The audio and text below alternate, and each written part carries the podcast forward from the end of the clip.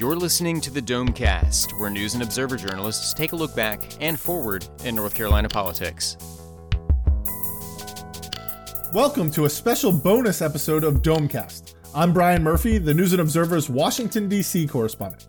I was a guest on McClatchy DC's Beyond the Bubble podcast this week, and the episode was focused on North Carolina. GOP strategists, there is still some optimism that November could turn out okay for their party. Yeah, I think Trump has made a big push to win more African American votes. I just wonder if the virus is having some effects that we're not even really thinking about when it comes to African American support. Oh, Brian, I've been thinking about that. So we've posted that full episode in this feed to give you a taste of the national conversation surrounding North Carolina and the 2020 election.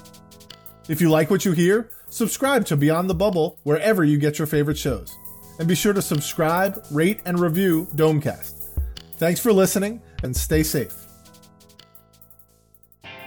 Welcome to McClatchy's Beyond the Bubble podcast on this unseasonably chilly May day in DC, where unlike the manager of Donald Trump's reelection campaign, we do not willingly compare ourselves to a fully operational Death Star. Personally, I think we're more like an A-Wing, fast and nimble. I'm Alex Roarty, a political correspondent for McClatchy, coming to you from my home in the heart of the District of Columbia. Today, I'm ecstatic to be joined by Francesca Chambers, one of McClatchy's talented White House reporters, and someone who, in an email to me yesterday, said she now considers herself a bubbler. Francesca, welcome. I was honored for you to use that term. I also said I would always be here when you have the great Brian Murphy. wow, with, without further ado, we are thrilled to welcome to the show Brian Murphy, Washington correspondent for our North Carolina newspapers. Murph, it's been a long time coming to have you on the bubble. Welcome. Thank you. Is, is this where I have to do my best Mike Pence and, and shower the host of this with praise? It was expected. now that you've said it, I feel like it, it, it's not quite as effective but I just want you to know when we have you back on future shows that you need to do that without mentioning the necessity oh, of doing that. Well, oh, it's just well, a normal day at the office. Right. I'm honored folks. to be here with, with both Francesca and our extremely talented, good looking, debonair host, Alex. Murph, you're, you're already off to a rocky start. I don't, I don't, I don't want to, to, to, put you off your game, but we're already off to a rocky Uh-oh. start. So coming up, we are dedicating this episode to the Tar Heel State. After all, it's where Republicans are holding their convention, or at least so they say, even amid the pandemic. And North Carolina also may very well be the tipping point state in a closely watched battle for control of the Senate as Democrats try to win not just the presidency, but a majority stake in that legislative body. But first, we are going to talk about Donald Trump, the presidential campaign, and a state that might or might not be a top tier presidential battleground. North Carolina has confounded national Democrats and delighted Republicans for more than a decade now. When Barack Obama won there in 2008, it was supposed to herald a new political era for the state, part of a new South whose demographic changes were paving the way for an era of Democratic advantage, if not dominance. Then reality interceded. The GOP swept to victories two years later in 2010, held ironclad control of the state legislature ever since, and won a pair of elections in the state, first Mitt Romney in 2012 and Donald Trump in 2016. This despite Hillary Clinton competing hard there during the last presidential election. Her last campaign event, if you might remember, was in Raleigh. That hasn't stopped the state, however, from receiving plenty of attention from many Democrats this year, especially as we approach the general election. And my question to you, Brian Murphy, our North Carolina expert, is whether or not Democrats should really have any hope or optimism that this election can be different, or if Republicans can once again breathe a sigh of relief that the state is going to remain red. I think, you know, Democrats certainly hope so. They certainly hope that it is a battleground state. The way that both Republicans and Democrats are pouring money into the state, and that's at the Senate level and, and the presidential level. Trump's, you know, America First Action PAC is putting $8 million into North Carolina, which is, it's about half as much as he's putting into Florida, but more than they're putting into Michigan, Wisconsin, and Pennsylvania, at least initially.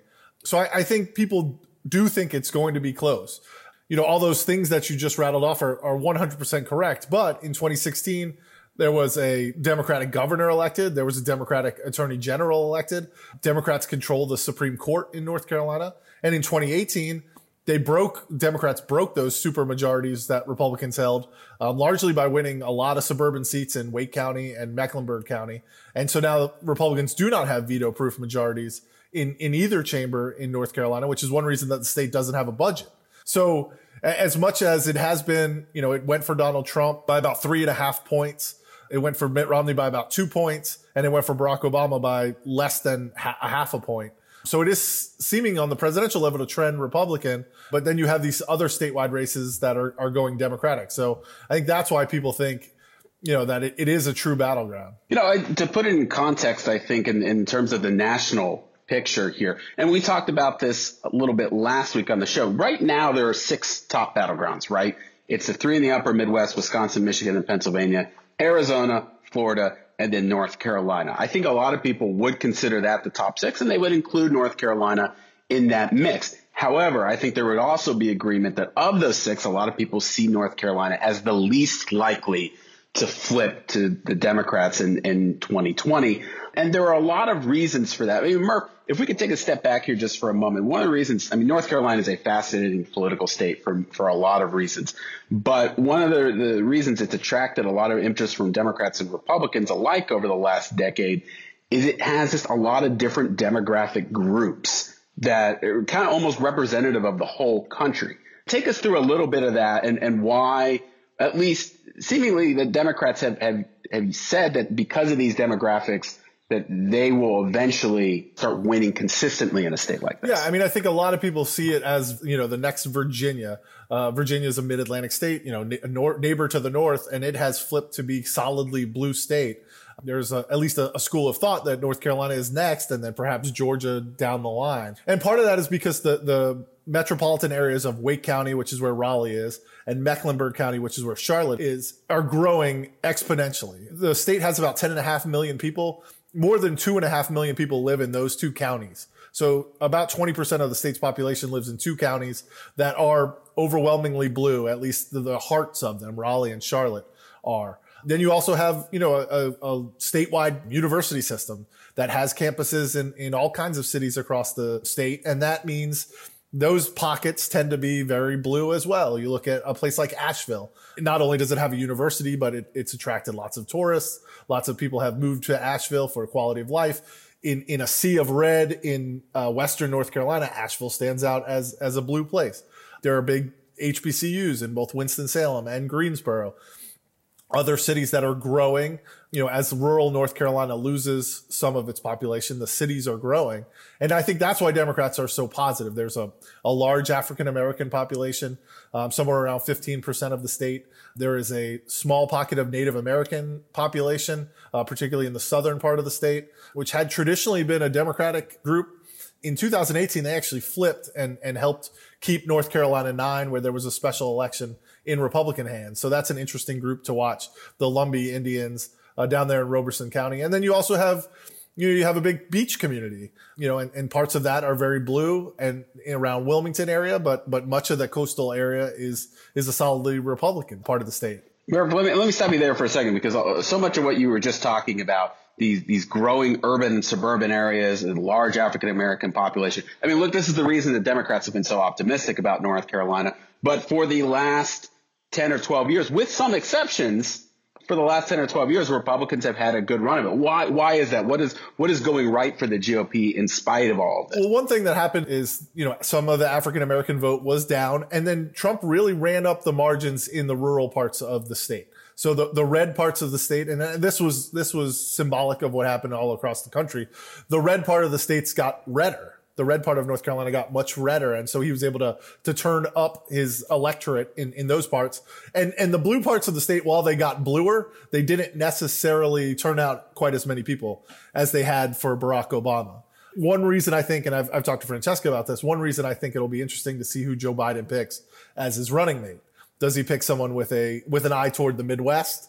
One of those governors or a senator from the Midwest, or does he pick someone to help maybe turn out African American voters like a Kamala Harris in theory to try to win a state like North Carolina. So I think there are a lot of dynamics in place in North Carolina. You know, Democrats and I think Republicans would feel the same way that this is a state that's supposed to flip, right? At some point, North Carolina is supposed to flip to Democrats, yet Republicans continue to win it. And I think they point to that as saying, hey, you know, our grip on this state is not as loose as you seem to think it is. You know, Francesca, this is a state that Donald Trump absolutely has to win. There is no scenario where Trump loses North Carolina but manages to somehow win reelection in November. How seriously do you think the Trump campaign is taking this race? How seriously do you think the, the rest of the GOP is? So, two things. Uh, I want to respond to what Brian said before, which, by the way, our private phone conversations are basically exactly what we're talking about right now. They're not really that exciting. We basically sit around and we talk on the phone about the vice presidential running mate search. So, I think, Brian, you had made a really great point the other day, though, when we had that conversation about Joe Biden and how if you're Joe Biden and you're looking at someone like Amy Klobuchar, what would be the reason you would you would pick her specifically? Well, because you want to be able to win white working class voters in the Midwest. But Joe Biden, who uh, hails from Scranton, if he can't already do that all on his own, he probably has a lot bigger problems than just a couple states in in the Midwest. So if you're you're looking if you're him and you're you're trying to find like who that person would be, there certainly need to be someone who brings something to the table, and it would be have to be something that that Joe Biden doesn't have already. So that is why there are a lot of people think that he's looking towards a Stacey Abrams. I won't go into Georgia today. We love talking about Georgia. I won't do the Georgia thing today. But that is why people think he's looking at Stacey Abrams and that he's looking at a Kamala Harris because he could send them into those urban areas that you you just spoke about in states like North Carolina, in states like Georgia, and uh, try to turn out some more of those those types of voters who have been trending, turning out more for Democrats in recent years, but have not quite turned out at the levels, as you noted, that they would need to to flip those states to Democrats we can't go an episode without talking about the veepstakes. it's just it's just a it's just a rule for political reporters that no matter what the discussion is, we have to spend at least a few minutes talking about Joe Biden's potential running mates. Not to interrupt you, Francesca, because people love talking about it. But it is 100% related to part two of what you asked me, which is how concerned is the Trump campaign about a state like North Carolina? Well, I think you certainly have to be more concerned about some of these states depending on who Joe Biden puts on his ticket and whether they're the type of they're the type of person that can energize certain you know demographic groups of voters in those states. So that's number one. But number two, North Carolina, the Trump campaign has told me from the very beginning that they never took staffers out of North Carolina since the 2016 election. That they have had a consistent presence there because they recognize that it's a state that did again go for Barack Obama and then flipped, and they certainly want to keep it in that in that column. But I do think it is part of a broader a, a broader problem for them. Is if you lose North Carolina, the reasons you would lose North Carolina are the same reasons that you would lose other battleground states that they need to win. I, will just say that if the polling is in Joe Biden's favor, 14 of the 18 polls conducted since January show Biden leading you know, polling at this point in time certainly is not determinative, but there is reason for the optimism on the Democratic side and maybe some pessimism or on the Trump side, or at least a, a recognition on the Trump side that North Carolina is going to be a hard fought state. Polling nationally right now is not going well for Trump. If that hasn't been clear, it was made very clear this week in a slew of polls that showed his standing getting worse, at least in head to head matchups with, with Joe Biden. Before we dive into some of that, you know, I mean, North Carolina is, is, when you talk to Democratic operatives, there's this a really interesting debate that emerges because there are a class of them who I think some of them have been through this before, where they see North Carolina and they've been told that North Carolina is going to turn blue and that it hasn't worked out in successive elections. And some of them, even when I talk to them about it today, roll their eyes and consider it a secondary battleground. It's not where the real fight's going to be. We've been down this before. Fool me once. And don't think of it quite as seriously as they do Wisconsin. There is an entire separate group, though, who I would say really look at it as almost an underrated target right now. That because it didn't have a statewide race in, in 2018, it didn't get the kind of hype that we see in a place like Arizona, for example, where a Democratic Senate candidate was able to win. It really showed that there was a path for Democratic candidates there. And subsequently, Arizona really is considered a top tier battleground alongside Florida and Wisconsin and Michigan and Pennsylvania. So they, they actually think that because of that reason, it's underrated. And they will also point out that, look, even as Hillary Clinton was losing the state in 2016, relative to the national margin, North Carolina actually improved. That you actually saw it. There was a huge swing from 2012 to 2016 in places like Pennsylvania, Wisconsin, Michigan for Hillary Clinton. The bottom just dropped out there. She performed worse in North Carolina than Obama did in 2012, but by a, a smaller margin. actually. And that was because some of the demographics are becoming more favorable to Democrats. So they do see it as an opportunity. And they also just see it, frankly, as an opportunity, like we discussed at the beginning of the show, that if Democrats win there, the election's over. This is where we can pin Trump down. If he has to compete hard here, and, and, and even if he ekes out a victory, the odds are we're likely winning these other five battlegrounds, and, and we're going to win the presidency, and that's that's what it's all about.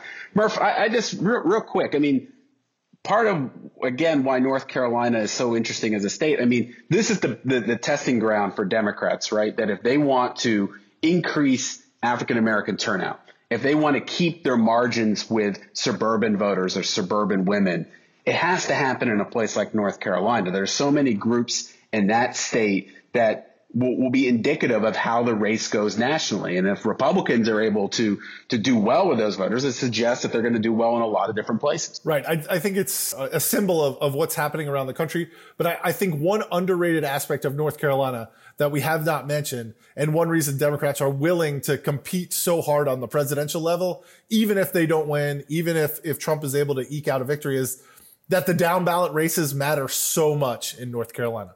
The the Senate race could well determine who holds the control of the U.S. Senate. Senate race between incumbent Republican Thom Tillis and Democratic challenger Cal Cunningham. Roy Cooper is up for a gubernatorial election in North Carolina. I think some people see it as even if they lose the presidential race, the, the resources that they put into North Carolina are going to help in the Cunningham race and the Cooper race. And so it's worth fighting tooth and nail for every vote in North Carolina because a vote for, for Joe Biden is probably a vote for the Democrat for U.S. Senate and the Democratic governor. The, the Senate race is considered a toss up. The gubernatorial race has actually moved. Virginia's Center for Politics has moved it from lean Democrat to likely Democrat because Cooper's seen such a bounce from the coronavirus pandemic. He's leading by 15 to 20 points in a, in a whole host of polls in North Carolina. But I think the Senate race makes all those presidential dollars and presidential attention matter that much more. Democrats are willing, even if it is the sixth out of six states in, on the battleground map for the presidency, it's higher than that on the Senate battleground map. And so every dollar you spend trying to win votes for the president, I think they see as as also dollars they're trying to win for the Senate. Yeah, and, and to be clear, I mean, North Carolina is almost universally seen as the tipping point state and the battle for the control of the Senate majority. If they were to win the presidency, at least, they would need to net three seats to get to the 50 50 margin, and presumably whoever the vice president is can cast a tie breaking vote and they can control the Senate. They think that they have good opportunities in, in Arizona, Colorado, and Maine. Now, the reason that they need that fourth is because they're also defending a seat in Alabama with Doug Jones, who of course beat Roy Moore earlier in, in Donald Trump's presidency. And that is by and large considered a seat that Republicans are once again going to win in 2020 because after all, it is Alabama and Doug Jones does not get to run against Roy Moore again. So they need to win four. And a lot of people see the Thom Tillis race against Cal Cunningham as, as that tipping point state. Francesca, how, how concerned do you think Republicans are about Tillis is standing. How cognizant do you think the Trump campaign is about not just defending North Carolina, but defending that Senate seat? I don't know that they're there yet you know mm-hmm. when it comes down to the down ballot races because there are some other there are some other deadlines that are coming up this month for instance like the kansas senate race the filing deadline for that is june 1st so so that's like an immediate concern for them. There are other there are other battles playing out in other primaries right? You mentioned alabama there's the jeff sessions situation. And so i get the sense that their immediate concern is of course coronavirus number one. But the president has started to make some more political endorsements. He likes to, to tweet them out. If anything i think you would first see him start to weigh in in some of these other primary battles that are taking place within the, the GOP. And I say, if anything, because many people I've spoken to who are close to the president really just don't know until he tweets sometimes, like what he's going to say about about any of these candidates. Is the management style in the White House a little chaotic? Sometimes is that what you're suggesting? So it is hard to make predictions about even if he supports someone privately, if he's going to come out publicly and say what he thinks about any of these Senate races and these situations. But I would say that there are immediate concerns with these filing deadlines that are coming up in GOP primaries. And Trump has endorsed Tillis. You know, he, endorsed him earlier in the process. Tillis has sort of tied himself in many ways to Trump. And so their fortunes are very much tied together, I think, when it comes to North Carolina.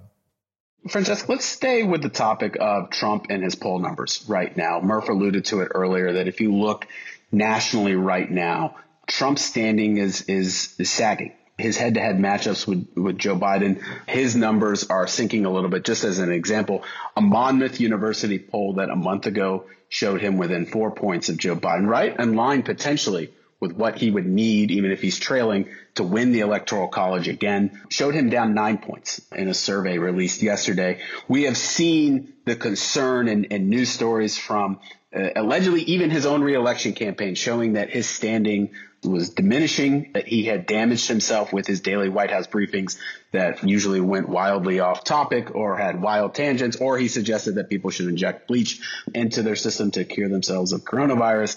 And so I, I'm curious when you when you talk with Republicans, either directly connected to the campaign or not, how much concern is there? Or is there reason to think that this is just May and we still don't know how people are ultimately going to process the politics of everything that's happening with the pandemic? It's the latter, but it's built on more than just the pandemic and coronavirus. Mm-hmm. There is a strong belief by Republicans inside, outside of Washington, close to Trump or not, that the polling is just wrong and that as we get closer, you know, the polls will completely change. I can't tell you how many people have told me, you know, if Hillary Clinton and the polling were correct, then she would be president right now. I mean, like that is literally their line for every poll that Donald Trump is not doing well in. It's like, oh, the polling had Hillary Clinton winning in 2016. Look how that turned out for him. So I'm not saying that's a an entirely valid theory, but that is literally what Republicans say uh, in response to the polling. And and you've seen the president himself address this too. I mean, he he just doesn't see it happening. I mean, he just does not believe the polling. So they also think that people, when they're called, might not want to say nice things about Donald Trump. Maybe they're ashamed to to support him for various reasons. I don't know that there's any real evidence to show that that is what's happening here, but that is their explanation for why people would claim that they're doing one thing and then in the privacy of the ballot box would do another thing. But you can also see within the White House that there is the concern that you talked about because ever since those polls came out in Florida and other battleground states that we, we've been discussing, they stopped doing the daily coronavirus press briefings. He completely stopped having them. Um, he is he is he had one more after the disinfectant day, and he didn't take questions at all on that day. Gave a statement, left, and then he hasn't had another one of those. He had a news conference in the Rose Garden. He's taking questions from reporters in the Oval Office like he was always doing before, all of that. But he hasn't had another one in the briefing room like that. So that does suggest that he is listening to advisors who say that these were getting to a point where they were going on for hours and they were leaving him too exposed, and he has therefore changed the behavior. I think Senator Tillis, to, to, get to your question, Alex, and expound upon what Francesca was saying, Senator Tillis, I think in some ways laid out the GOP plan yesterday in an interview I saw that he did with Politico. He said that by August, all of this is going to be different, that we'll be doing millions and millions of tests, that the economy will start to be showing signs of rebound, and that voters are going to change their impression of Trump and how he's handled coronavirus by, by August. And, and, that will have benefit to, to these senators that are trying to hold these Republican seats. I, I think that was one of the more honest versions, I think, of how Republicans think this is going to play out. That if we can get through daily death totals of 2,000 to 3,000 people, if we can up the testing and, and the economy starts to rebound, that Republicans will see that rebound come in the polls as well. I'm trying to think through this myself. And look, there was another spate of polling that came out yesterday, even in some Senate races that didn't look great for the GOP um, in, in, some marquee races. And there are method, methodological questions like there always are, particularly in, in public polls of Senate races. But, you know, you, you start to think that this isn't really that complicated, right? That the economy is bad.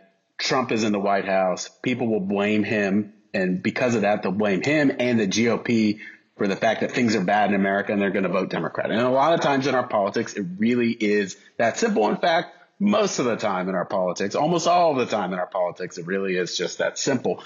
But what Tillis outlined, I think, is why I'm a little cautious because we don't know. Look, people I don't think at their core are going to blame Donald Trump for the virus. Of course they're not. Now, they could blame him for the response, and a lot of polls suggest that they think, for instance, that he was far too slow in responding to this.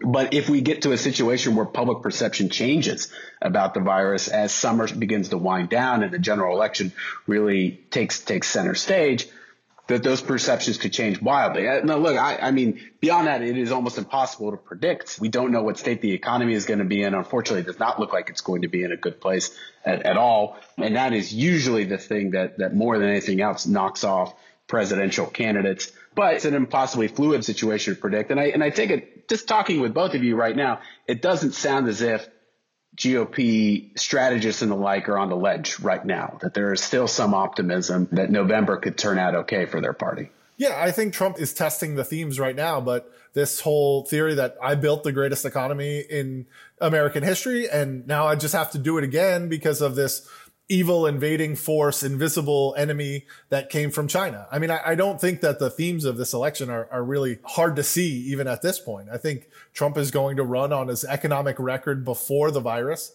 and say that it's going to take someone like me to turn it around again. And now all that depends on the virus, you know, cooperating in some ways and, and being under control come October and, and early November. And I think there's going to be a, a, lot of blaming of China. And, and that seems to be, at least if you read the quotes from, from Senator Tillis and, and you see sort of the general direction I think that the White House is going, that seems to be the theme. Let's get through the, the worst of the virus and we'll start to see the economy come back. And then Trump can make the case that, hey, I built the economy once, I'll, I'll do it again.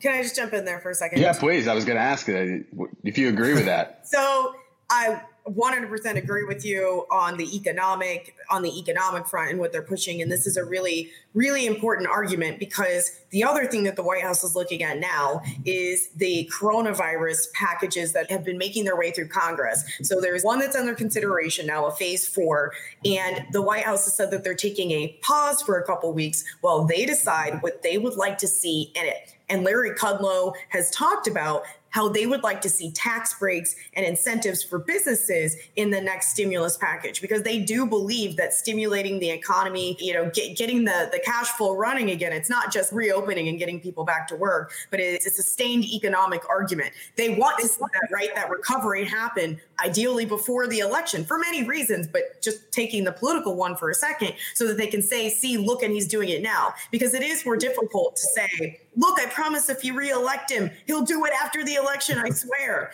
That you know they want to jumpstart that already. I do wonder, and, and this is uh, sorry, I'm stealing your hosting duties here, Alex. But I, we're going to um, talk about it after the show, Murph. But, but continue. and I'm going to bring it back to North Carolina. It, you know, Trump certainly was running on a theme of trying to get some African American support, trying to win Hispanics, uh, win some of these groups, if not win them, at least cut down the margins as a way of improving his status uh, in North Carolina, at least, uh, you know, African Americans are being impacted, at least due to deaths from the coronavirus, at about twice their rate of population. I've read today earlier that Hispanics are losing their jobs much more frequently than, than whites are. I, I do wonder if the virus is interacting in some different ways, some kind of unforeseen ways with the election. Trump has made a big, big push to, to win more African American votes, uh, to show that he cares about that community. And I just wonder if the virus is having some, some effects that we're not even really thinking about when it comes to African American support or Hispanic support because of the way. Oh, Brian. Oh, Brian, I've been thinking about it. All right. Jessica, we've been talking about it. About it. You, we, we did do a lot on this a couple weeks ago, and I continue to be interested in this. I asked at the White House press briefing this week about what it is that the White House is actually doing to target minority communities to stop the spread. You know, and they have done some things, and certainly will continue to report on that yeah, and I don't mean we're not reporting. I just mean that there's some interesting intersections with with electoral politics. I think that we'll we'll have to consider as we move forward. But yes, certainly, I know Francesca's on top of it. As we discussed on the show, I mean, there are there, like you said, there are some fascinating dynamics between some of my own reporting that shows that young men of color, including young African American men, are more open to Donald Trump, or at least were before this pandemic began, in a way that alarms, really alarms some Democrats, but at the same time I mean, this is a, a crisis that has disproportionately afflicted the African American community, and there has been a lot of criticism, including from some conservative African Americans, that Donald Trump and his administration have not done enough on that. Um, so it is a subject that I'm just going to guess is going to come up on the show a couple more times for the election. Okay, uh, before we head out, it is time for what is my favorite segment every week, where Brian and Francesca are going to tell us something fresh, new, or original from their reporting notebook. Brian, you're up first. As a first time guest on the show, it's your honor, sir. I appreciate it. As we first reported at the News and Observer and the Charlotte Observer, there's a new lawsuit in North Carolina by some Democrat. It's by voters, but but backed by Democratic groups that want to make voting by mail easier and they would that the changes would include prepaid postage on on mail-in ballots. It would include no more witness signatures needed as we deal with the coronavirus and, and letting witnesses into your house. It would extend the deadline to receive ballots till nine days after election day, like it is for military ballots. That is interesting in and of itself and and that's happening in states all across the country where democrats are trying to ease some of the burdens on vote by mail just yesterday, Louis DeJoy, who is a North Carolina businessman, huge Trump donor, was named Postmaster General. And so some Democrats are already worried that if voting by mail is supposed to increase from 5% in North Carolina to 40% in North Carolina, but suddenly a very staunch Trump ally is running the postal service and the postal service is struggling financially, what that all means put in combination. And so I think that the postal service and the U- United States Postal Service, the post office, all of that is going to become a, a major issue as we move forward. Strong Murph, strong opening effort from you. Not just with that detail, but the whole episode, I would say, you know, good, good job. It's almost like you have some experience doing radio. I appreciate it. Francesca, what do you got? All right. So if you look at post coronavirus briefings, as we just were, I want to expand on that point a little bit more the president has since started to have a parade of governors who've been coming through. It started with New York's governor Cuomo, then he moved to DeSantis, and now it's just a governor a day. And that's coming through the White House. But there is one governor who has not made an appearance that I don't think we're going to see make an appearance anytime soon, and that would be Governor Brian Kemp. Now, I won't again get too much into Georgia, but I will note that this has become an opportunity for governors who some of them want to be seen with the president to, to come up to Washington and have that opportunity. But it's just as much of an opportunity for the White House as well to be able to have the president sitting next to governors on camera. It certainly looks presidential, as you might say, taking questions about what the federal government has done to, to help the states, particularly in some of the areas that could be battlegrounds, that could be part of the reason why he's having certain certain governors as part of a strategy.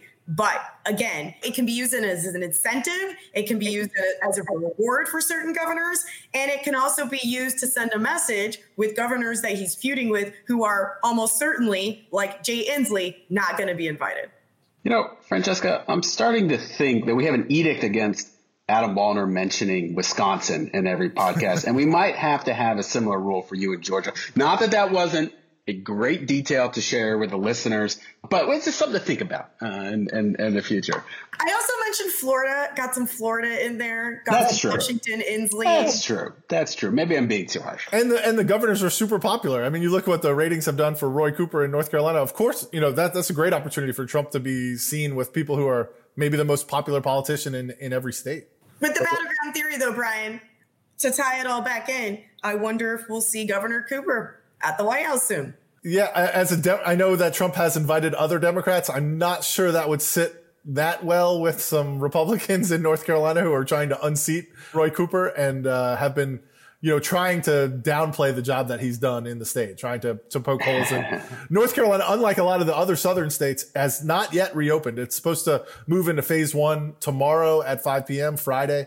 Um, May 8th at 5 p.m. and and phase one is very limited. So uh, there are some Republicans unhappy with the slow pace of reopening North Carolina. See, Alex, I had a plan. yeah, you, you, I shouldn't have doubted you, Francesca. Mine, I will be quick about it. Seventeen percent. That is the percent of votes of her total vote share in 2016 that Hillary Clinton wasted, quote unquote, wasted in the 2016 election. That's according to a new study from the center left think tank Third Way. Basically, when they say that she wasted votes. It's any time a vote was cast in excess of what was necessary to, to win a state in 2016. In English, that just means she ran up the score in places like California, Illinois, New York State, where she won these huge margins of votes that helped with her national popular vote. But of course, didn't help her win the electoral college. That 17% figure is extraordinarily high. They compared it to even Donald Trump was 13.3%. If you compare it to George W. Bush or even John Kerry, that's in the 10, 11, 12% range for most of those candidates. It was an extraordinarily high share. And it was just their, their overall point and, and making that and releasing that study was just that look, these, these polls that show national leads for, for Joe Biden over Donald Trump, just remember that he needs – you know, a, a one or two point majority likely isn't going to be enough for Joe Biden. It's all about the electoral college, a lesson I think a lot of Democrats learned the hard way in 2016, third way, trying to remind them that that dynamic still exists in 2020 is something they need to be cautious and wary about. Okay, Brian and Francesca, thank you so much for coming on the show. You guys were both great today. You were you were great too. You were great too. I'm, I'm glad I beat Francesca to that compliment. Murph, maybe we'll have you back now. I don't, I don't know. We'll talk about it after the show. I want to thank our producer, Jeremy Sheeler, and our executive producer, Davin Coburn. And thank you, our listeners. Check us out on Apple Podcasts, Spotify, Stitcher, or whatever podcast app you use. And if you like what you're hearing, please leave us a rating or a review. Talk to you next week.